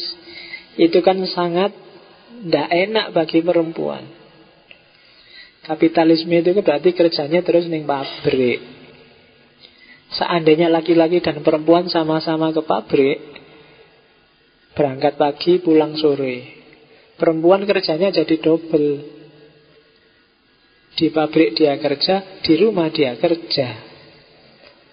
Seandainya yang kerja laki-lakinya saja terus dibagi, wes yang laki-laki yang di luar rumah, yang perempuan di dalam rumah. Yang perempuan ngurusi rumah, anak dan lain-lain, yang laki-laki cari uang. Akhirnya apa? Sama-sama kerjanya, sama-sama capeknya. Cuma yang laki-laki dapat uang, yang perempuan nggak dapat uang.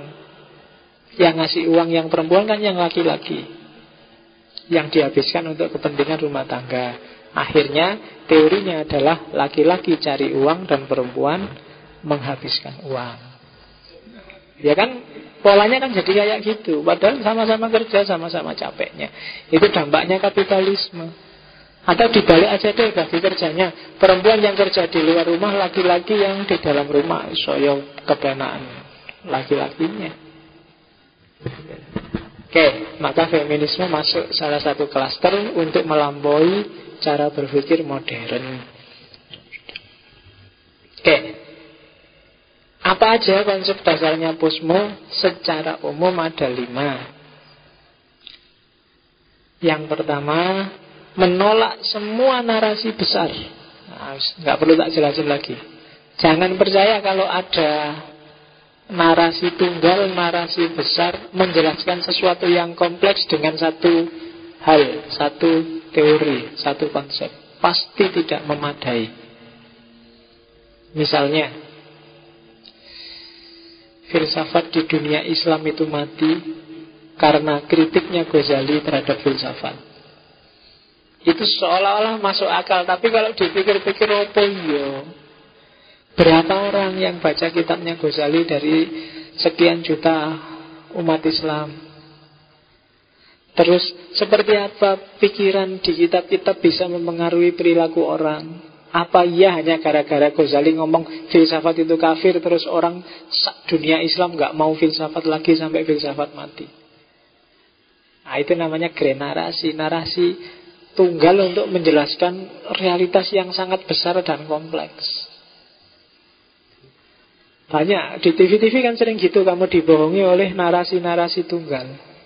Ah ini gara-gara ini terus jadi ini Ini gara-gara seolah-olah hanya gara-gara itu terus. Padahal itu mungkin fakta dan fenomenanya kompleks.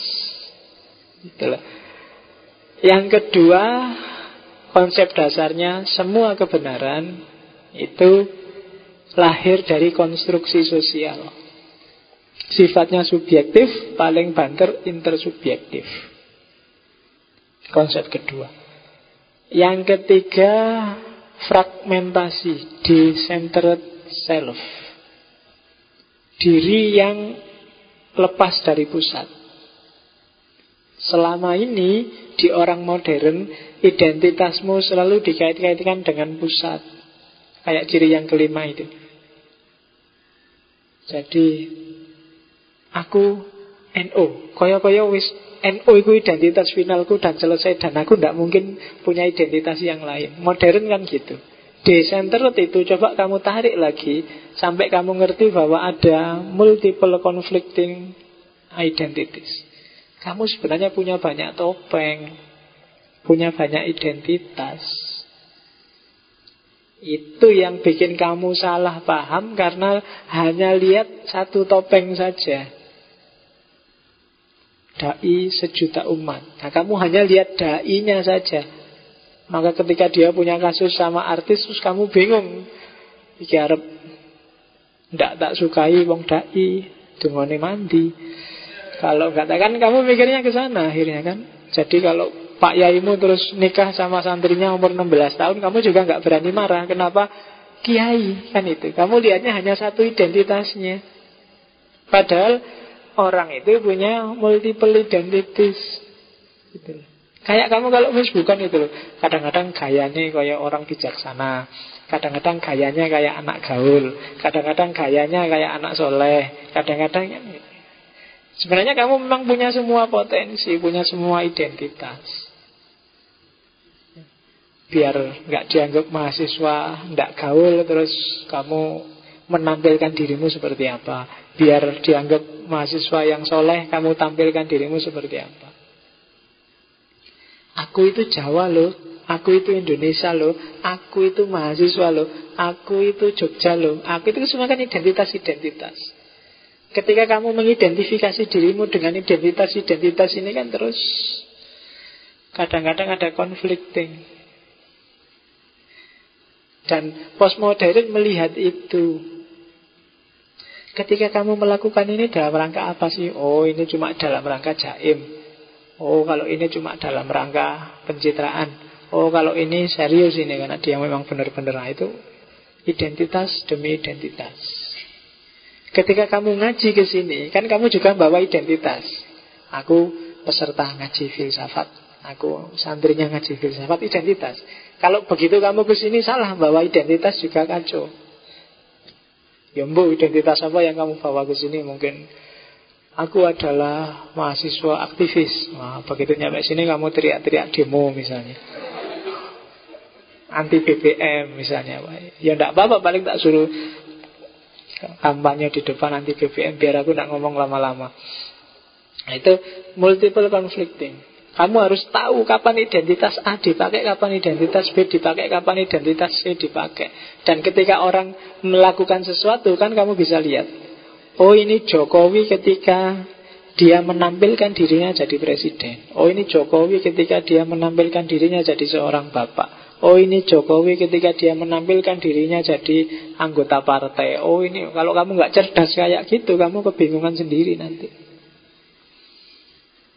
Dan yang terakhir itu ciri hari ini adalah realitas hari ini adalah realitas yang mass mediated. Realitas yang banyak dikonstruksi oleh mass media. Itu nanti sering dikritik oleh yang brodiat. Akhirnya apa? Kamu tidak bisa membedakan mana asli, mana palsu. Jadi hari ini realitas itu yang kelihatan asli bisa palsu, yang rasanya kok palsu tapi sebenarnya asli. Itu kita susah membedakan kenapa? Karena mass mediated. Kalau saya ngomong mass media berarti hubungannya dengan kepentingan, hubungannya dengan kekuasaan dan tidak sesederhana pikirannya orang modern.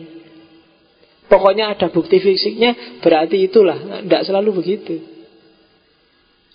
Wong bukti fisik itu bisa direkayasa. TV-TV kadang-kadang ya sebelum wawancara juga diatur dulu yang diwawancarai. Kalau nggak cocok nggak diwawancarai. Ya, Metro TV itu misalnya atau TV One itu kalau ada telepon masuk sering-sering nggak langsung ngomong di TV meskipun itu live, tapi diajak ngobrol dulu. Kalau arah ngomongnya sesuai dengan visinya TV, baru dia dimasukkan lain untuk ngomong. Kalau enggak, enggak. Jangan dianggap live itu jujuk masuk langsung belum masuk dia bisa ngomong, bisa kacau urusan. Kalau tiba-tiba masuk maki-maki apa misuh-misuh kan kelabakan yang punya itu. Maka diatur kadang-kadang. Kadang-kadang kamu nggak akan bisa masuk karena penelponnya juga sudah diatur untuk menggiring opini. Nelponnya dari Jakarta ngomong ini dari Kalimantan bu, sedikit bisa aja. Dan kamu percaya aja, wah berarti orang sa Indonesia itu kayak gitu mass mediated reality. Jadi kamu tiap hari dibohongi. Loh, tidak apa-apa. Berarti kamu kan dizolimi. Ya, doanya orang yang Ya, doanya yang terdolimi itu kan doanya makbul. Jadi alhamdulillah aku dibohongi terus doaku berarti makbul. Manfaatkan itu untuk doa biar kamu cepat lulus. Oke, konsep dasarnya postmodern. Ini gambarannya kalau dilihat semua realitas itu sosial konstruk. Sebelum mass media kontrak itu sebenarnya yuk, itu sudah rekayasa sosial. Apakah konsep baik buruk kan juga sosial yang ngatur. Baik di sini nggak selalu baik di sana loh. Tuhan, metaphors of God itu yo Allahnya satu tauhid Allah yang maha esa tapi ternyata Allah versimu dengan Allah versinya FPI beda loh Buktinya mereka kayak gitu, kamu santai-santai kayak gini. Allahnya yang di sana kemerungsung, yang di sini santai-santai. Ya kan? Loh, metafornya tentang Tuhan juga sosial konstruk dibentuk ternyata. Bahasa juga begitu. Tentang dirimu juga di, citra dirimu kan kamu menggambarkannya sesuai imajinasi sosialmu. Ganteng itu kayak gimana ya? Gaya itu kayak gimana ya? Soleh itu kayak gimana ya? Mahasiswa baik itu kayak gimana ya? Kamu kan selalu mengasosiasikan dirimu dengan citramu itu. Jadi self Diri juga konstruksi sosial. Saya ingin jadi anak yang patuh pak. Ya kan itu terus patuh versimu kayak gimana? Pasti kan referensinya ke dunia sosial. Saya ingin jadi anak yang gaul pak. Gaul itu kan kayak gimana kan? Konstruksi sosial. Hari ini misalnya di Indonesia anak pinter adalah anak yang i, nilainya rata-rata 8 ke atas. Atau anak soleh adalah anak yang ngapal Quran. Nah, kan gitu sekarang hari ini kan. Semakin banyak apalannya semakin dia dianggap soleh. Dan konsep kayak gini kan berasal dari dunia sosial sekarang kan di mana-mana banyak kan pondok yang hafalan Quran. Oke, itu konsep tentang self. Ada yang hafal Quran di sini? Ada. Dari wajahnya pasti nggak ada. Iya, hafal Quran tidak gampang. Yang penting kamu ngerti lah bahwa Quran itu 30 juz, bahwa Quran itu sampai kan kayak ceritanya ada menteri berkunjung ke satu pondok hafal Quran, ditunjukkan ini anak-anak kecil sama kiai yang ditunjukkan. Ini loh Pak Menteri sudah hafal 30 juz. Wah bagus. Kurang berapa juz lagi? Ya. Nah, itu kan bunuh diri namanya kan sampai Mas paling tidak kamu ngerti lah kalau Quran itu 30 juz nanti daripada masalah. Oke. Selanjutnya Iya, makanya hati-hati kalau kalau nggak ngerti mending jangan ngomong daripada keliru. Terus ada isu gender. Gender juga konstruksi sosial. Bedakan gender sama seks loh ya. Gender itu mana yang laki-laki, mana yang perempuan. Kalau kalian ke Arab, kok ada cowok klinis, nggak punya jenggot, nggak punya as, kamu itu laki-laki apa bukan sih, mesti gitu. Ya ini tergantung dunia sosial. Cowok itu ya harusnya punya kumis, punya jenggot, ngerokok, ngopi, nongkrong, ngangkring kan gitu. Ah itu misalnya itu kan Loh, yang kayak gini kan konstruksi sosial. Jadi kalau kamu kamu jadi cowok kumis nggak punya ngerokok ndak ngopi nggak nongkrong nggak mau cowok apa cewek kan itu kan konstruksi sosial. Jangan takut kalau ada yang ngomong kayak gitu. Itu bikinan dunia sosial. Gender. Cewek juga gitu. Cewek itu pakai make up. Nah kalau ada cowok pakai make up kan terus cowok kok pakai make up? misalnya kan. Jangan apa pakai aja make up enggak apa-apa. Bila perlu pakai lipstick pakai itu. Ya. Itu konstruksi sosial itu kebenaran juga begitu nilai-nilai juga begitu. Itu hanya disepakati saja oleh komunitas sosialmu. Oke maka seorang postmodernis itu kalau kamu ingin disebut seorang postmodernis yang pertama adalah dia bergerak mengungkap segala sesuatu secara semiotik. Maksudnya apa? Tidak berhenti di fakta, tapi melihat makna di balik fakta. Itu posmo. Tidak berhenti di fakta teh yang disuguhkan, tapi melihat kenapa kok disuguhi teh.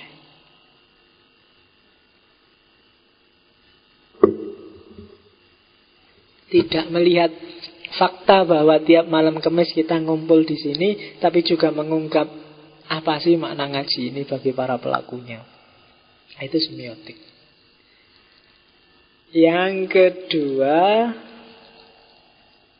skeptis. Jangan gampang percaya dengan kebenaran yang disodorkan di depan matamu. Tak ulangi lagi, matamu. Lunda Ya tak ulangi biar kamu jelas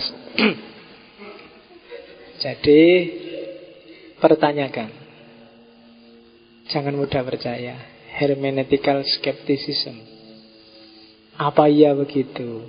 Seandainya iya begitu Apa iya harus aku maknai seperti itu juga? Seandainya harus aku maknai seperti itu juga Terus apa gunanya buatku? Dan seterusnya. Jadi hermeneutical skeptis. Oke, melacak substansi. Yang ketiga, memiliki kesadaran pluralitas. Kebenaran apa pun, pengertian apa pun, pengetahuan apa pun yang kamu pahami, sadarilah bahwa pemahamanmu hanya salah satu wajah dari realitas yang sedang kamu pahami. Pasti masih banyak sisi-sisi lain yang bisa kamu ungkap atau belum kamu ungkap. Apa pun yang kamu lihat. Ngaji ini kan macam-macam dilihat dari yang ngaji atau peserta ngaji atau takmirnya atau masjidnya atau materinya itu kan bisa melahirkan persepsi yang beragam. Pokoknya lihat apa pun, ingat-ingatlah bahwa ini bukan satu-satunya. Kalau menurut ceritanya Sufi, bahkan bukan ini bukan satu-satunya, bahwa ini pasti akan berubah. Sufi kan gitu.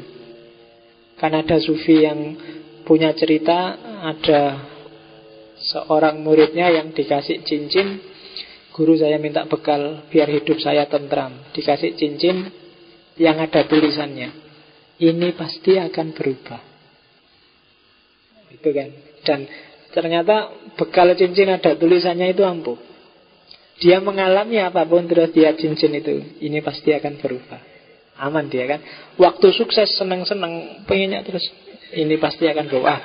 Ya kan, seneng-senengnya nggak usah pol-pol. Oh iyalah, Wong seneng-seneng juga sementara pasti nanti berubah. Waktu dia depresi, sumpek, nggak ada masalah dia. Ini pasti akan berubah, tenang aja lah. Paling ya sementara nanti juga ganti lagi suasananya dari sumpuk jadi senang dan terus sehingga akhirnya hidupnya tenang. Nah itu bisa kalian bikin tip nanti pulang dari sini pesen gelang opo cincin kasih tulisan ini pasti akan berubah. nanti kamu tentrem. Diputus pacarmu sedih, ini pasti akan berubah. Atau sedang pacaran, ah ini pasti juga akan berubah. Jadi kamu siap menghadapi segalanya. Oke, nah itu sebenarnya karakter-karakter posmo.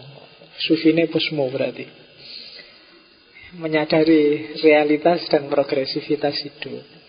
Karena kita sering-sering susah, su susah nyari pegangan waktu seneng atau waktu susah. Tapi kalau kalau ada peringatannya, tenang aja, pasti berubah, tenang aja. Ada apa-apa, pasti berubah. Kalau nggak berubah-ubah, dilihat lagi, pasti berubah, tenang aja. Oke, Terus seorang Busmo melihat fakultas-fakultas yang lain dalam diri kita masih banyak. Tidak cuma rasio dan empiris. Kita punya imajinasi, emosi, naluri, spiritualitas. Semuanya penting. Jangan terpesona hanya oleh akal, hanya oleh empiris, pengalaman nyata.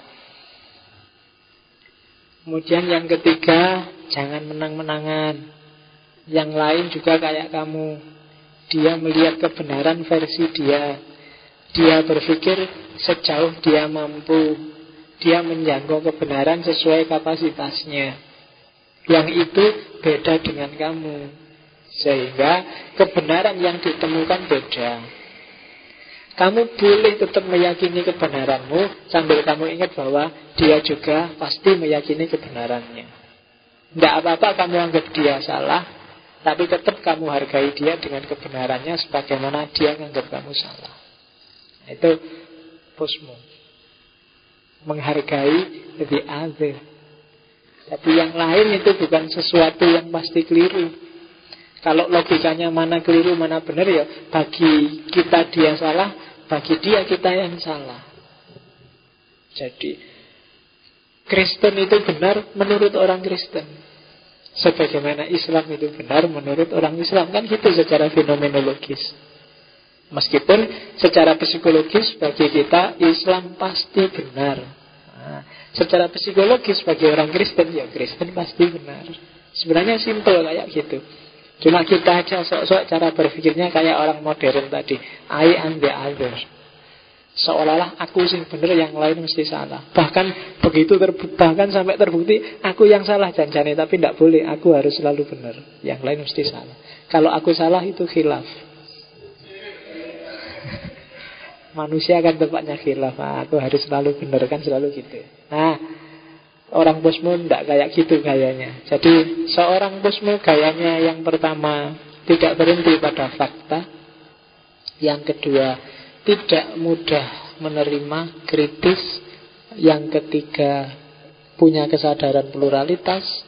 Yang keempat, punya kesadaran holistik tentang kemampuan dirinya, akal, emosi, imajinasi.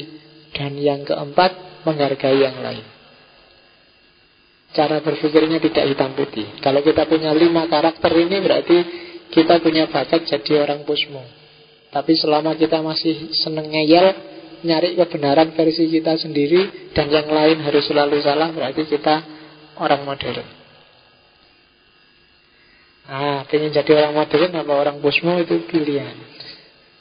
Suka-suka Ya, tantangannya busmo ada lima sebenarnya Cuma kita akan jelas kalau nanti masuk ke tokoh-tokoh Bosmo akan juga berhadapan meskipun dia skeptis terhadap yang dia hadapi, tapi juga dia juga akan ditantang oleh skeptisisme.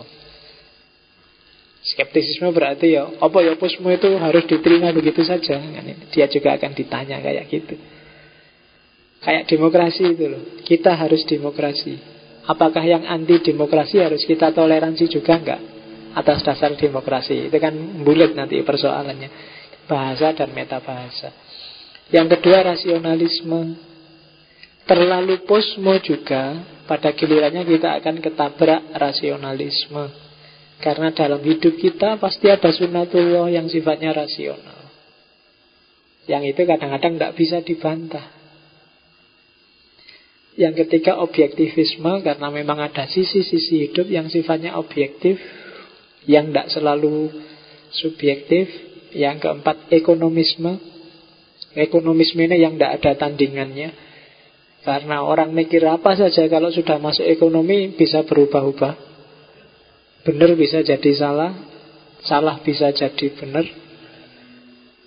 Itu ekonomisme. Yang penting siapa untung, siapa tidak untung cuma itu kan. Nalar ekonomi itu kan nalar yang cari keuntungan sebesar-besarnya. Yang paling bermain adalah kepentingan. Yang kelima konsumerisme. Ini kelanjutannya ekonomisme. Konsumerisme itu orang-orang yang males mikir, males berproduksi, bisanya cuma mengkonsumsi. Itu yang kita sebut pasar. Sebagus apa pun postmodernisme atau modernisme, kalau konsumen nggak nerima, kalau pasar nggak mau juga nggak akan laku. Jadi apa-apa ternyata juga ditantang oleh pasar. Kamu punya idealisme seperti apa pun Kalau pasarnya nggak suka sama kamu Juga idealisme muspro, sia-sia. Nah itu tantangan-tantangannya. Nanti satu-satu kalau kita ketemu tokoh-tokoh posmo akan akan jelas Tantangan-tantangan ini. Jadi ini tantangannya postmodern. Terus ya terakhir.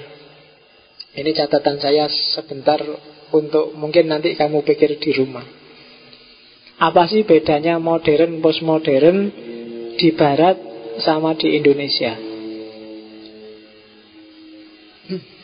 Modernisme di barat seperti tak jelaskan minggu lalu adalah menghidupkan kembali warisan barat Yunani kuno yang sempat dipinjam oleh Islam tapi kemudian dirusak oleh kelompok gereja, papasi, kepausan.